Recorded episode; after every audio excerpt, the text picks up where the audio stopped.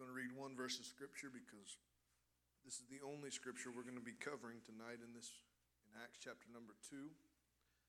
Um, I sat down last night and began putting my notes together for today and began to realize that uh, there's a lot of material material here in just this one scripture, Brother Mendez. And uh, it's amazing how the Word of God does that. But the Word of God is alive, and uh, I want to know what God has to say to me tonight. Amen. Praise God. Acts chapter number two, verse fourteen, the Bible says, "But Peter, standing up with the eleven, lifted up his voice and said unto them, Ye men of Judea, and all ye that dwell at Jerusalem, be this known unto you, and hearken to my words." Amen. Peter, standing up with the eleven, lifted up his voice. And at the end of it said, he, he told the people, listen to what I have to say. Amen. Tonight we're going to pick up the book of Acts study that we've been doing. This is lesson number nine. And we will endeavor to get this lesson finished tonight. We'll see where we end up. Amen. We want the Holy Ghost to have his way. Amen. Let's ask the Lord to speak to our hearts tonight. Can we do that? Lord, we love you. God, I thank you for your grace and mercy here tonight. God, I'm asking that you would bind our hearts and our minds together. Lord, help us to find that place in the Holy Ghost where you would have us to dwell. Lord, you are faithful and righteous, Jesus. God, I have truly learned that through everything that I've been through, Lord, I can trust in you, and I can know and understand that you are truly the one who is on the throne. Amen. I thank you for your grace and mercy today. Lord, I pray that you would anoint these lips of clay, God, that you would, God, only say what you want said tonight. Lord, I pray that you would anoint our hearts and minds to receive your word. We thank you for it in Jesus' name. Can we give him a hand clap of praise tonight? Oh, we love you. Jesus, we praise you. Glory to your name.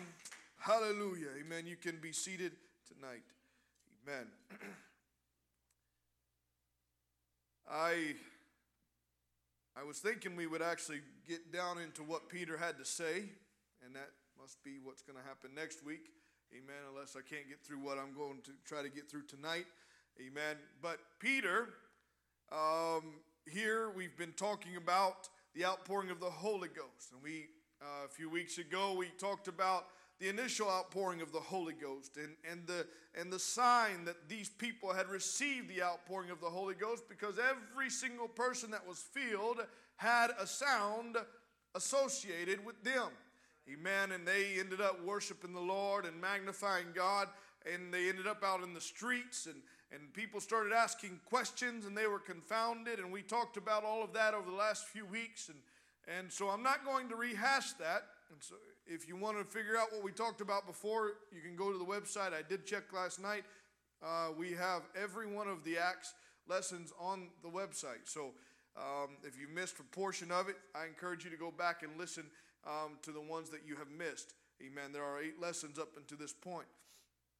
But we have now got to the place where the crowd began to make accusations to the people of the Lord uh, that were filled with the Holy Ghost, and they began to say, hey, these men are drunken with new wine. And then we have the scripture that I read to you in our hearing tonight. But Peter, standing up with the eleven, lifted up his voice and said, Ye men of Judea, and all ye that dwell at Jerusalem, be this known unto you, and hearken to my words. And uh, Peter got an anointing come upon him uh, because people were asking, they were making accusations, they were asking what in the world's going on around here. And uh, the, the preacher in Peter couldn't stand still and just let things go, but he had to say something. Amen. We're going to talk about why he had to say something here in just a moment. But Peter had something down deep on the inside that said, hey, these people are wondering and they're confounded. Hey, let me help answer some questions. And he began to preach to this people that day. But before we get into what Peter had to say, I want to talk to you about Peter and the, the uh, And, and, and the reason why it was Peter who preached on the day of Pentecost, and it wasn't Matthew or Mark or Luke or John.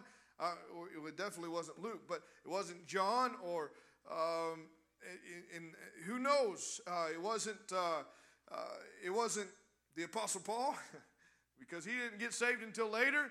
Um, there's there's all kinds of reasons, but there's a specific reason why the Apostle Peter was the one who stood up on the day of Pentecost.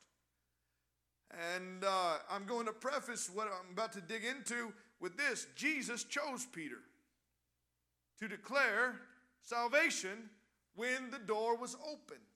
Amen. And when it was time, maybe I should say it this way, when it was time to open the door. In Matthew chapter number sixteen, if you've got your Bibles. In fact, I heard Bishop say this several times last night. So if you got your Bibles, grab your Bibles. I know we got it on the screen, but get your Bibles. I want you to see it in your Bible so that you, when you go home, you can say, I know what he said is in my Bible. Amen. And so Matthew chapter sixteen, uh, we're going to start with verse thirteen. Matthew chapter sixteen and verse number thirteen. Amen. Matthew chapter number sixteen. And verse number thirteen, the Bible says this, when Jesus came into the coasts of Caesarea Philippi, he asked his disciples, saying, whom do men say that I, the Son of Man, am? And they said, some say that thou art John the Baptist, and some Elijah, or others Jeremiah, or one of the prophets. Then he asked them a question. Again, but this time he brings it down to them. He asked them, he said unto them, but whom say ye that I am? I know what you've heard others talk about me. I know what you've heard that they declare me as. But I want to know one thing, Sister Reening. Who do you say I am? Do you think I'm Elijah? Do you think I'm Jeremiah? Or do you just think I'm a prophet that God sent for this day and this time? Or do you think what Simon Peter said, and I know I had some hesitation here, but you don't see hesitation here in the Word of God. The Bible says, Jesus asked him, but who say you that I am? And then instantly the Bible says, and Simon Peter answered and said, thou art the Christ, the Son of the living God. No hesitation. I know who you are. I know because I have a revelation who you are. And Jesus told him, he said, he said this to Peter, he said, blessed art you, Simon Barjona, for flesh and blood has not revealed this to you, but my Father which is in heaven.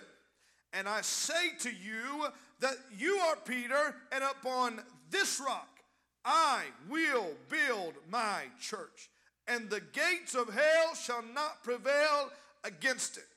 And I will give unto thee the keys of the kingdom of heaven, and whatsoever thou shalt bind on earth shall be bound in heaven, and whatsoever thou shalt loose on earth shall be loosed in heaven. Amen. And so the reason that Peter was the one who was going to be, uh, who was chosen by Jesus was because Peter was not ashamed to declare who Jesus was. When he was asked by Jesus, nobody else had, nobody even had time. Have you been around those kind of people that you ask a question and they always have an answer? And they put out the answer before anybody else can speak. Peter was one of those kind of people. In fact, so much so that sometimes, many times, a few times, in fact, later on in this very passage of Scripture, he put his foot in his mouth. And Jesus actually looked at him and said, get behind me, Satan. You don't know what you're talking about now. But when you answered me, you answered me right about who I was. Amen. So one thing we can learn from Peter is if you know what you're talking about, then speak up. If you don't know what you're talking about, stay quiet. Well, can I get an amen? Amen.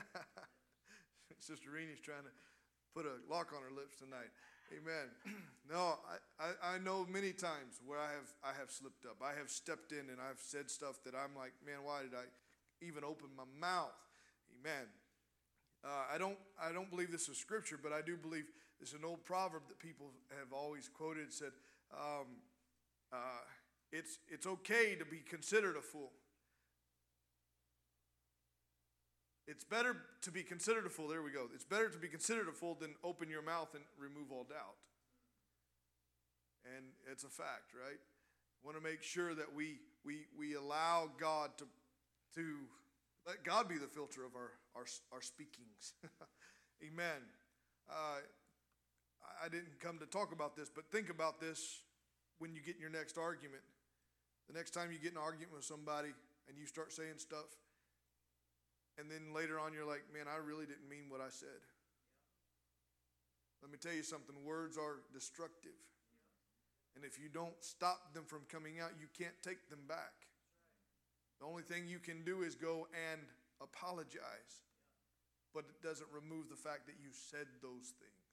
Right. Well, that's free of charge tonight. That's not going to cost you anything. Take that and ten dollars and go buy... Um, a coffee at Starbucks or something. Amen.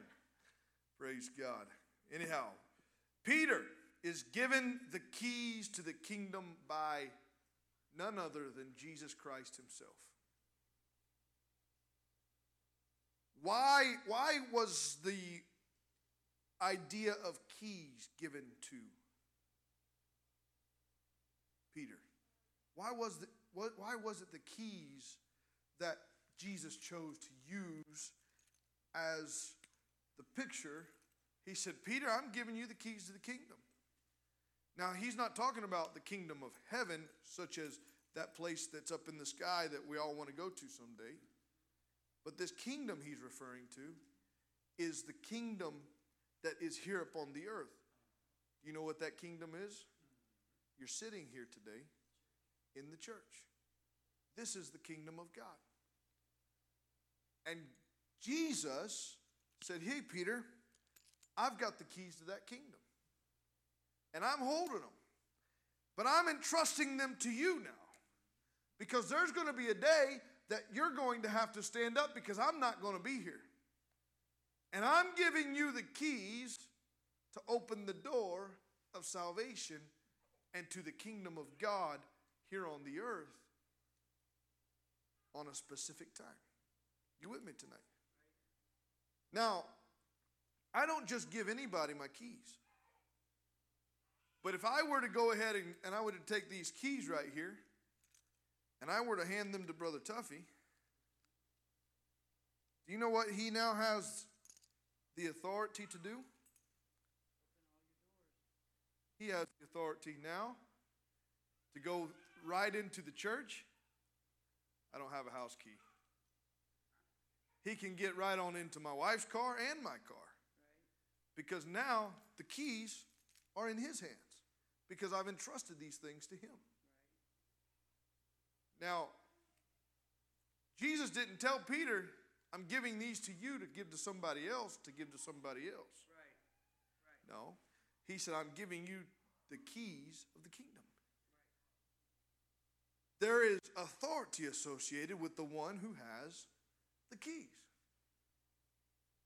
Amen. Peter had the authority to open this door. I know I'm pressing this. I want you to understand that there was nobody else that was going to be able to stand up on that day of Pentecost but Peter to open the door of salvation to those people there that day. And had Peter not stood up and preached, only one hundred twenty people would have got the Holy Ghost. You with me tonight? Jesus gave Peter the authority to open up the kingdom, which is the church, on the day of Pentecost. In Matthew chapter sixteen and verse number nineteen is where we found that. And I will give unto thee the keys of the kingdom of heaven. And whatsoever you shall bind on earth shall be bound in heaven. And whatsoever thou shalt loose on earth shall be loosed in heaven. Jesus said, hey, I'm giving you the authority to give this life eternal eternal, this opportunity to other people. Amen. And I want you to see how that Jesus, uh, um, he, he, he uh, followed through with the plan that he started with. Uh, uh, we find that Peter was the first one to preach about salvation. He was the first one to preach in Acts chapter number two, thus opening the door to the church, to the Jews on that very day. Amen. But then we get to reading some more in the book of Acts. We get to Acts chapter number eight, and Philip is gone down to Samaria to preach the word, and he's down there telling them, you've got to know, you've got to have a relationship with Jesus, and you've got to be baptized in Jesus' name. And so he's down there baptizing these people, and, and they've all been baptized in Jesus' name. But guess what? Not one of them that had been baptized in Jesus' name had yet received the Holy Ghost. Not until Peter and John came. And Peter began to preach again, and guess what happened? He laid his hands on the people, and they received the Holy Ghost. Amen. So Peter has now opened the door to the church, to the Samaritans. He opened it to the Jews first. Remember, that's what Jesus' commandment was, to the Jews first, and also to the Greek. That was what Paul said. Amen. He said, go to Jerusalem, and that's where I'm going to pour out my glory upon you. I'm going to pour out the promise of the Father. And then we find that, that Peter was used by God to open the door to all of mankind at that point. Anybody that wasn't half Jew, that wasn't full-blooded Jew, anybody that had no Jewish blood whatsoever, Peter opened the door to them. Guess who that is? That's me. That's you. That's everybody in this area here. Amen. I haven't met one Jewish person in this in this community just yet. Amen. And if you meet them, I'd love to meet them.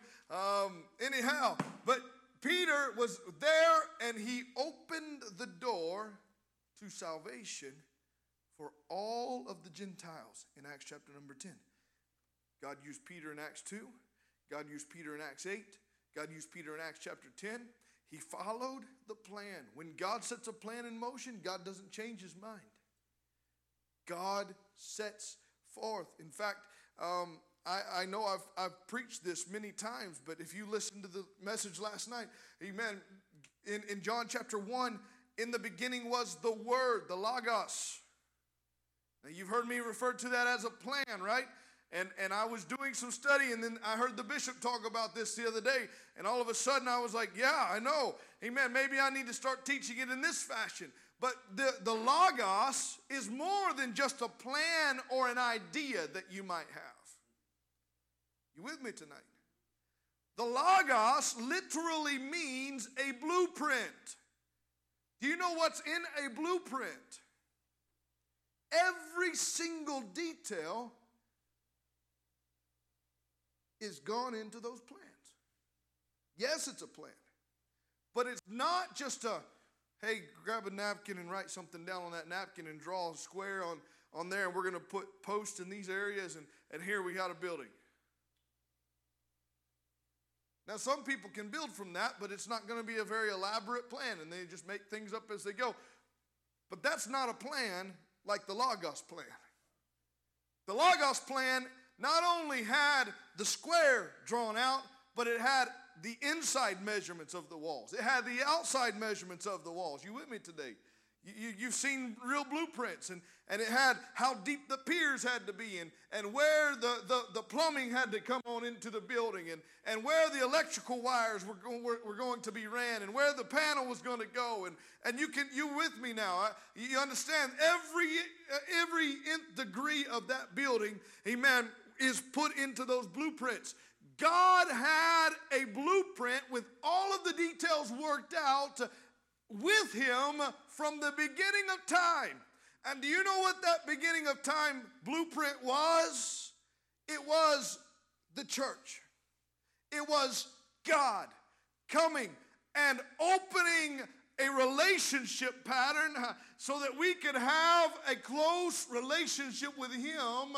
Amen. But he did that through Jesus Christ, the man. We all understand these things. Amen. But when I begin to talk about salvation, you can't help but, but get excited a little bit and begin to think, you know what? The God of all creation, from day one, Sister Reening, is what the Bible tells me, from day one, he had this elaborate plan.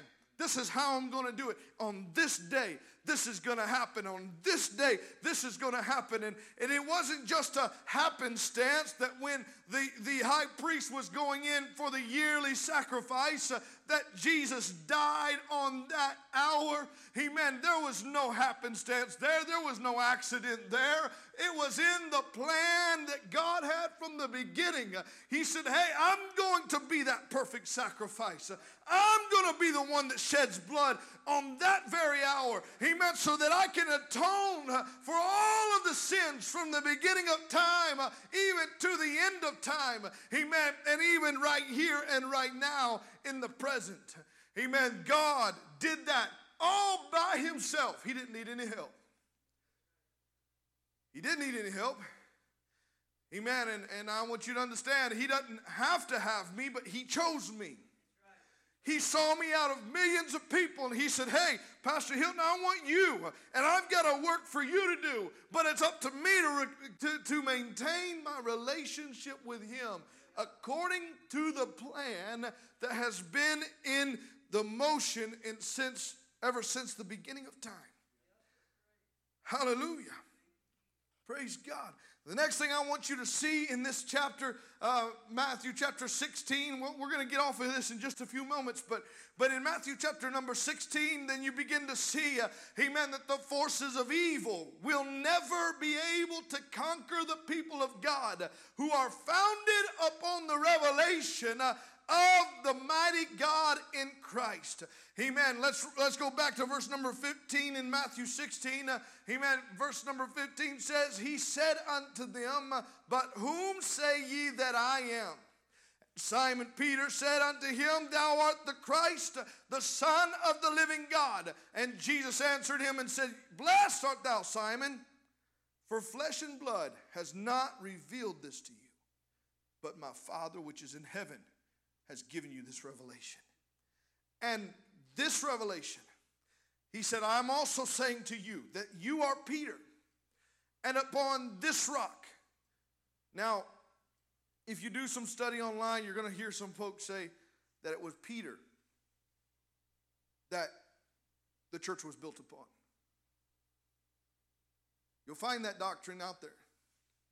But I want you to understand something. It wasn't Peter whom the church was built upon. In fact, yes, Peter in the original is Petros, which means a little rock, like a little stone that you can hold in your hand. But the rock, the word rock here, it says upon this rock, in the original, that is Petra, okay? The difference is, Petra is a boulder. It's a massive stone. It's something that you could build a building upon. It wasn't Peter. There's something bigger than Peter that the church was built upon. And that was the revelation that Peter had of who Jesus is. So the church is founded upon the revelation of the mighty God in Christ. Who is Jesus to you? That matters to your salvation. That matters to your power that lives on the inside. If you don't know who Jesus is, we need to talk about this some more. We need to dig more into the Word of God. Why? Because there's power in the revelation of who Jesus is. In fact, you're not going to go into eternity, into heaven, without this revelation of who Jesus is.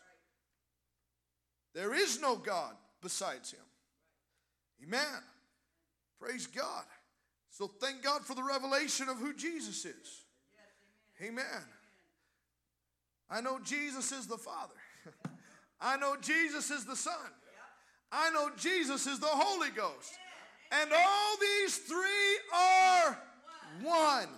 There is no variance in God. There is no change.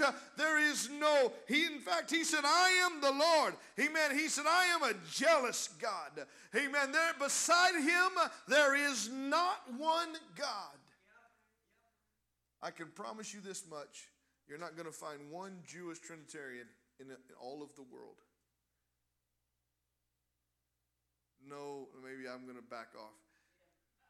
There is a, there are no Orthodox Jewish Trinitarians. You're not, the Jews of the Bible, they didn't believe in, in three gods. They didn't believe in three persons in a God. They didn't believe any of that. They knew that God was God. Hear, O Israel, the Lord our God is one Lord. That's why the Apostle Paul could write to the church in Ephesus and say, one Lord, one faith, one baptism. You say, it, it, well, all of us have a variance of, of, of, of salvation. All of us have a variance. No, my friend, there's one revelation that we all need to have.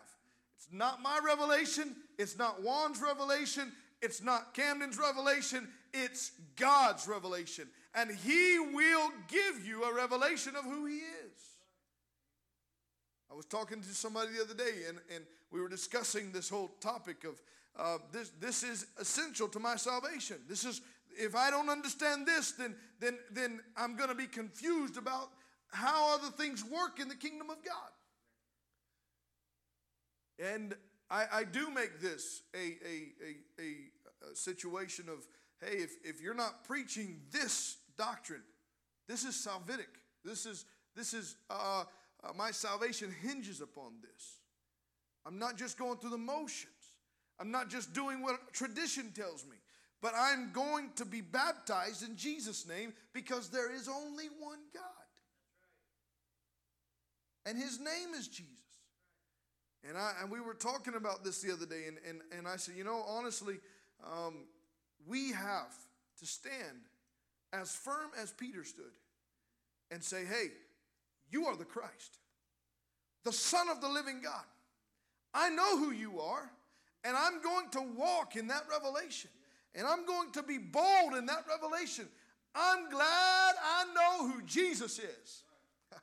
Amen. All these songs are coming back to me now. Amen. Praise God. But Peter, he's up there preaching on the, on, on, on the day of Pentecost. And another thing that happens, but Peter, right? Acts chapter two, verse fourteen says, but Peter, standing up with how many? The eleven. Okay. So, we all know that Matthew was a disciple of Jesus, right? We can agree on that. Matthew's a disciple of Jesus. And Matthew wrote in Matthew chapter twenty-eight and verse nineteen, go ye therefore and teach all nations, baptizing them in the name of the Father and of the Son and of the Holy Ghost. Now, where I come into this, and I'm going to get off of this subject in just a minute, but I can't come to this and not preach about this for a little bit. Amen. But that day, Peter is standing there, but he didn't stand up by himself and begin to preach all by himself. Something happened. There were eleven other guys that were standing right beside him. Now, let me ask you something. When you stand and you're clapping your hands in a church service, what, what are you saying? You believe? Maybe I'm in agreement with you. What you're saying, that resonates with me.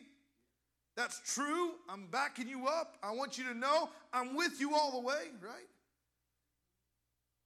But that, that doesn't just ring true in a, in a church, right? But it also rings true when you're out in the streets, right? And you see your buddies over here about to get, get himself taken care of. Guess what? You and your buddies are going to surround him, and you're going to stand with him. That's right. Am I wrong or am I? Am, I want you to think about it. Matthew is among the eleven standing there that day. And I'm not, I know I'm not battling anybody's philosophies in here. I'm just telling you, this is what I want you to understand was the day that Peter got up and preached in Acts chapter number two and verse thirty-eight, repent and be baptized in the name of Jesus Christ for the remission of your sins. Matthew standing right beside him saying, preach it, Peter, that's right, amen. That's what's going on that day. But wait a minute. Matthew said, baptize in the name of the Father and the Son and the Holy Ghost. Well, my, my, my, I'm submitting to you. I'm, I'm going to say this and move on. Amen. If you want to have more time, we can talk about this uh, one-on-one, or, or you can come back another time and I'll be teaching on the oneness.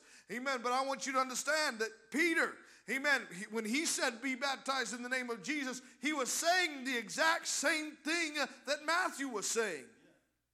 Matthew said you need to be baptized in the name of the Father and the name of the Son and the name of the Holy Ghost. What is the name? It's Jesus. Amen. It's Jesus. Jesus said, I am come in my Father's name. So what's the Father's name? He said, I will send you a comforter in my name. So who did the comforter? The comforter, which is the Holy Ghost. What's the name of the Holy Ghost? It's Jesus. It's all right there in your scripture, in your Bible. Amen. It's not been hidden there. It's, it's right there. You can read it for yourself. Amen. And Matthew was standing there. And Matthew was preaching along with, with, with the preacher. Amen. That's what we call saying amen. That's called preaching the preacher, right? And so Matthew was there preaching the preacher, saying, amen, P- Peter, preach it.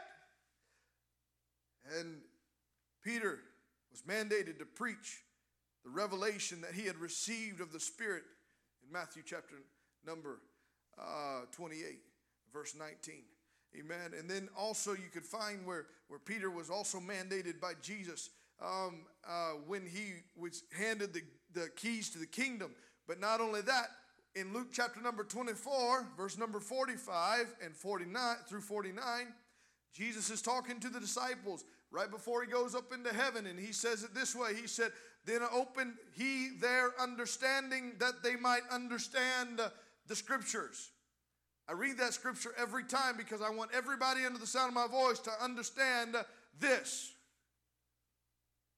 Jesus opened the disciples' understanding. So would you say with me, would you be able to agree with me according to this scripture that Jesus gave them the revelation of what they need to preach, what they needed to declare, and what they needed to teach others to declare? That's what the bishop was talking about last night. He said, look, you got to understand, what Jesus was constantly teaching his disciples was, I want you to go out there and I want you to teach people, amen, what it takes to be saved. And then once you get them saved and get them baptized, I want you to teach them to go out there and do what you just did with them. Teach them to how to be saved, how to be baptized in Jesus' name, and then how to live for God. And then I want you to, I want you to have them teach those people to do the same thing. That's what we're mandated to do. Peter was mandated by Jesus. And he also gave him the understanding to preach the things that he preached. Verse number forty-six, and said unto them, thus it is written, and thus it behooved Christ to suffer and to rise from the dead the third day, and that repentance and remission of sins which should be preached in his name. Jesus said that these things should be preached in his name among all nations, beginning at Jerusalem. Amen. And you could go on through there. Um, for time's sake, I'm going to try to hurry and skip through some of this. But Jesus opened their understanding, and he told them, you've got to go preach remission of sins, which is baptism in Jesus' name. Amen. All of the disciples that day were standing in agreement with Peter, including Matthew. Amen. Matthew was preaching him, saying, yes, sir, Peter, that's exactly what Jesus told us to do. Amen. He told us to baptize in his name. Amen. I've already went through these scriptures, Acts, Matthew twenty-eight nineteen, Acts chapter two, verse thirty-eight. Amen. This passage here simply shows that Matthew and Peter were both on the same page, and they were both in agreement with what Jesus had told them. Amen. Peter had the keys to the kingdom. Amen. And these king, these keys gave him the authority. Amen. This means God gave Peter the authority to proclaim the revelation of Jesus Christ and declare it with boldness, uh, and thus opening the door of salvation for these people through his preaching. It is God's plan. And this is where we're going to try to wrap this up and land this plane tonight. Amen. It is God's plan during the church age, the dispensation of grace, or the church, to use preaching as the method of getting his message of salvation to the world. Amen. Jesus did not give the plan of salvation himself to the Apostle Paul. Amen. I, I want I want to show you some things through the scripture. Amen. In this in this uh, vein, because I want you to understand some things. Amen. It, Jesus could come down in a visible form, and he could walk up to you, Donnie, and he could say, Donnie, you need to find a place that has a baptismal, and you need to get baptized in Jesus' name. And you need to receive the gift of the Holy Ghost after you've repented, and you're going to speak in other tongues as the Spirit gives you utterance. Jesus could come and tell you that himself. Brother Tuffy, he could send an angel down and say, Brother Joe Decker, guess what? In order for you to make it to heaven, you need to repent of your sins. You need to be baptized in Jesus' name. And then the Spirit of God is going to come inside of you, and you're going to know it's there because you will speak in another tongue as his Spirit gives the utterance. Now, he could do that. But I want you to see some things with me. He has the ability to do that, but he chose to do it in a different fashion. I want to show you a couple of instances where he very well could have, but didn't. On the Damascus Road, Jesus met with the Apostle Paul from heaven and spoke to him from out of heaven, knocked him off his horse, blinded his eyes, and spoke to him. And while he was speaking to him, he said this in Acts nine and six. He said, and he trembling and astonished said, Lord, what wilt thou have me to do? And the Lord said unto him, repent, be baptized in Jesus' name. He didn't. The Lord said to him, arise, go into the city, and it shall be told thee what you need to do. Is that what your Bible says? Then after he finishes talking to Peter, Sorry, Paul, which at that point was Saul, he goes to another place and he speaks to another man. And that man's name is Ananias. In verse number ten, we could read the whole thing, but I'm just going to cut through some of it. Amen. Verse number ten of chapter nine, and there was a certain disciple at Damascus named Ananias. To him said the Lord in a vision, Ananias. Kind of similar to what he did to Saul. He said, Saul, Saul, why persecutest thou me? Here in verse ten, he, he, he goes to Ananias' house and said, Ananias. And Ananias says, I'm here, Lord. And the Lord said unto him, arise, go into the street that is called Straight, and inquire in the house of Judas for one called Saul of Tarsus, because he is praying there. And he has seen in a vision a man named Ananias coming to him and putting his hand on him that he might receive his sight. Then Ananias answered, Lord, I have heard many by, by I have heard by many of this man, how much evil he has done thy saints in, at Jerusalem. And here he has authority from the chief priest to bind all that call on thy name. And, and Ananias is, is, is saying what Peter told Jesus uh, when he when he was told to go see Cornelius. That's another story for another time. I'll get there in actually just a few moments. But the Lord said, he didn't even acknowledge what Ananias said. He said, just go your way, just go. For he is a chosen vessel to me, to bear my name before the Gentiles and kings and the children of Israel. For I will show him how great things he must suffer for my name's sake. And Ananias went his way and entered the house, and putting his hand on him, said, Brother Saul, the Lord, even Jesus, that appeared unto thee in the way as thou camest, has sent me that thou mightest receive thy sight. And notice what he says. You see it right here. You're not just going to receive your sight and be filled with the Holy Ghost. God sent a man to tell him what he had to do. And when he got there, he began to tell him, I'm going to heal your sight and you're going to be filled with the Holy Ghost. And immediately there fell from his eyes, as it were, uh, had been scales, and he received his sight forthwith and arose and was baptized. And when he had received meat, he was strengthened. Then was Saul certain days with the disciples which were at Damascus.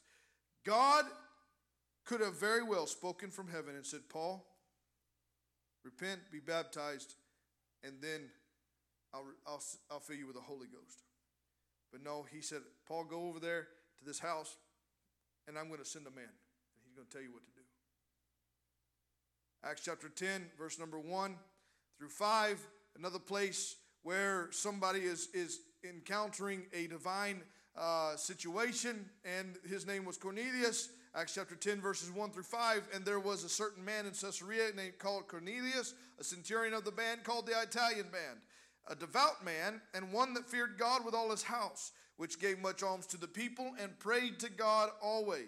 He was saw in a vision, evidently about the ninth hour of the day, an angel of God came to him and said to him, Cornelius.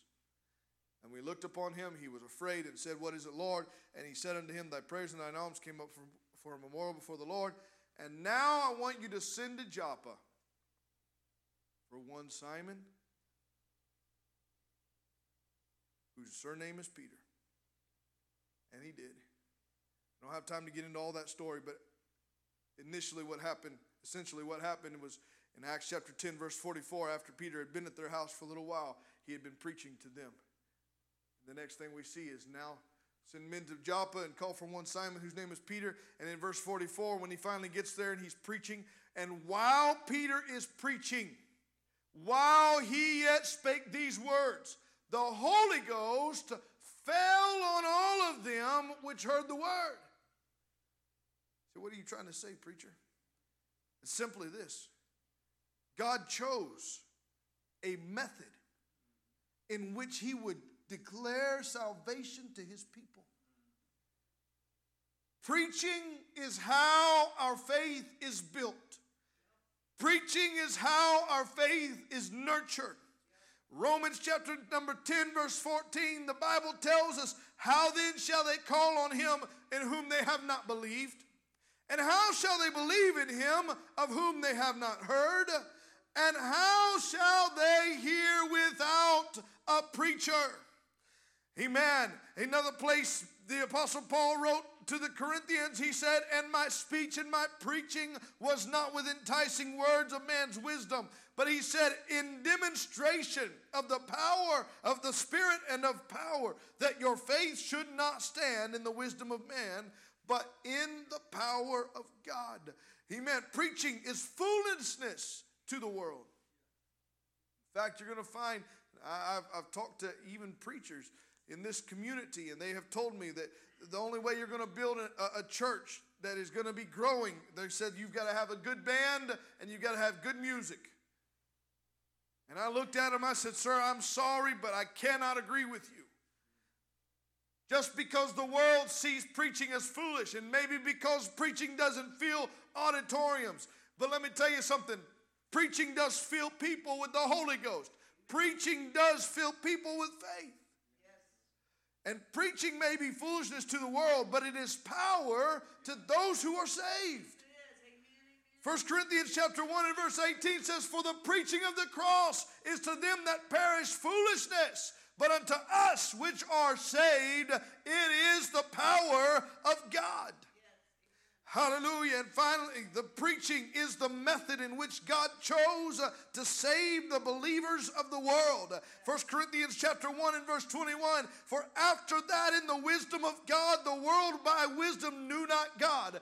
It pleased God by the foolishness of preaching. Everybody say preaching. Preaching. Everybody say preaching. Preaching. To save them which believe. I need preaching to be saved. I need preaching to be saved. This isn't just my opinion. This isn't just Pastor Hilton standing up here saying, hey, you need to hear preaching more. You need to hear me say stuff more. No, it's not because I want you to hear me, but it's because I want you to hear the word of God. Amen. I want you to hear what the Lord has to say. Amen. Because it's his word that's going to save our lives for eternity. Hallelujah. I want to talk shortly here about the preacher. I'm almost done. Sister Tori, if you can come, amen, and give us a little bit of hope tonight, amen. The preacher, the preacher himself cannot just decide one day, I'm going to just go and preach, but a preacher must be sent by God. Yeah, yeah, yeah. Amen. He must be chosen by God. Yeah. Amen. Romans chapter ten and verse fifteen, how shall they preach except they be sent? As it is written, how beautiful are the feet of them that preach the gospel of peace and bring glad tidings of good things. Hallelujah. The preacher cannot just decide, hey man, let me tell you something. If the preacher is in it, hey man, just as a vocation, let me tell you something. That man's a hireling. Amen. He, he, he doesn't care anything about your soul. All he's worried about is making sure that he has stuff in his pocket. Amen. But let me tell you this. Amen. A man who is called, amen, God will provide for them. God will send them. Amen. God will send them good people. Amen. Who will rally and who will preach. Amen. Not just while they're in church, but their lifestyles will preach when they go outside the door of the church. Amen. When God sends a man, amen, it's not a vocation. Amen. But it's a calling that he has to live by. Amen. But it can only be a calling from above. Hallelujah. Hallelujah. Amen. The preacher must be sent by God. The preacher must, amen, obey that calling. Let me tell you, my, my, my grandfather, he, he ran from his call to preach for a long time. Amen. Because he kept telling God, hey, I, I can't preach, Lord.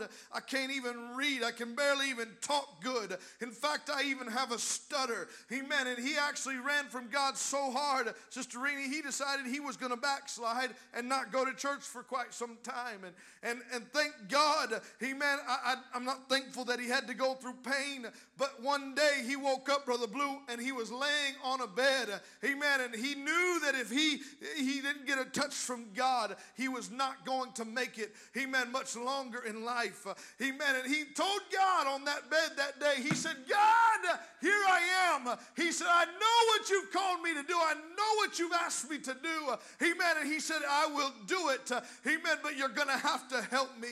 Amen. And God began to place his hand upon him, and God used him in a mighty way. Let me tell you something, my friend. I'm not calling anybody to preach today. I'm not doing that. But I want you to understand, God has a call upon each and every one of us, amen, and that is to be a soul, a, a soul winner, to be a witness, amen. You may say, man, I, I get shy. Maybe I don't know enough about the Bible to help somebody. Let me tell you something. You don't have to be a scholar, amen, but I'm not saying you shouldn't study your Bible either, all right? You need to study the Bible. You need to spend time digging into the Word of God, but what I am saying, you don't have to know all the ins and outs about the Word of God, but what you do have to have, amen, is a passion and an anointing to get out there and say, hey, let me tell you what Jesus did for me. And, and I'll tell you, you'll be more effective in telling them what you've experienced than trying to put a whole bunch of head knowledge behind, amen, what you're saying to them. Amen. Praise God. And just like, uh, amen, just like that, we as preachers, uh, amen, we must do one thing. Uh, and this is what the Apostle Paul wrote to Timothy. Amen. Go ahead and play, Sister. Hey, uh, he wrote to Timothy, he said this. Uh, he said, preach the word. Preach the word. Preach the word. Don't, don't just go through the motions. I put the wrong scripture up there. Be instant in season, out of season. Paul told Timothy, you've got a calling, son. I hope you hear me tonight. I'm not saying all of us are preachers, but I, what I am saying, we all have a calling that we need to answer God. We need to proclaim the gospel of Christ as often as we can. God will give you the anointing and the unction that he needs, that you need to make, make it happen. And last but not least, I said it a while ago, jumped ahead of myself a little bit. I want to close with this. I'm not, I'm not here trying to build myself up, but what I am trying to do is build the kingdom of God up. But I want you to see something. We're going back to our text from, from tonight. And the Bible says this, but Peter, standing up with the eleven, lifted up his voice. What I want to point out is Peter wasn't standing by himself. Peter had some people backing him up. Peter had some people standing shoulder to shoulder, saying, we're here, Peter. We're here to help you. We're going to see this happen. Peter didn't baptize three thousand people all by himself. Those people had to get in there, and they had to get busy as well. So what are you saying, preacher? I'm saying that, yes, the preacher's got to preach the word. Yes, the preacher's got to be sent. But also the preacher has to have people who will stand with him. Not for him, but with him. There's a big difference. I'm not here to build a kingdom for Hilton, but I am here to build a kingdom for the Almighty God. Building it upon the revelation of the mighty God in Christ, because that's the only foundation that's going to last forever. I need him. I need his strength. I need his power. And I, I, I want to... Before we finish the service tonight, I know I've done a lot of teaching. I know I've said a lot of stuff. And maybe we'll be finishing this service off a little bit different than I ever have in a long time. I want you to, those of you that are here tonight, I want you to hear me out for a few moments.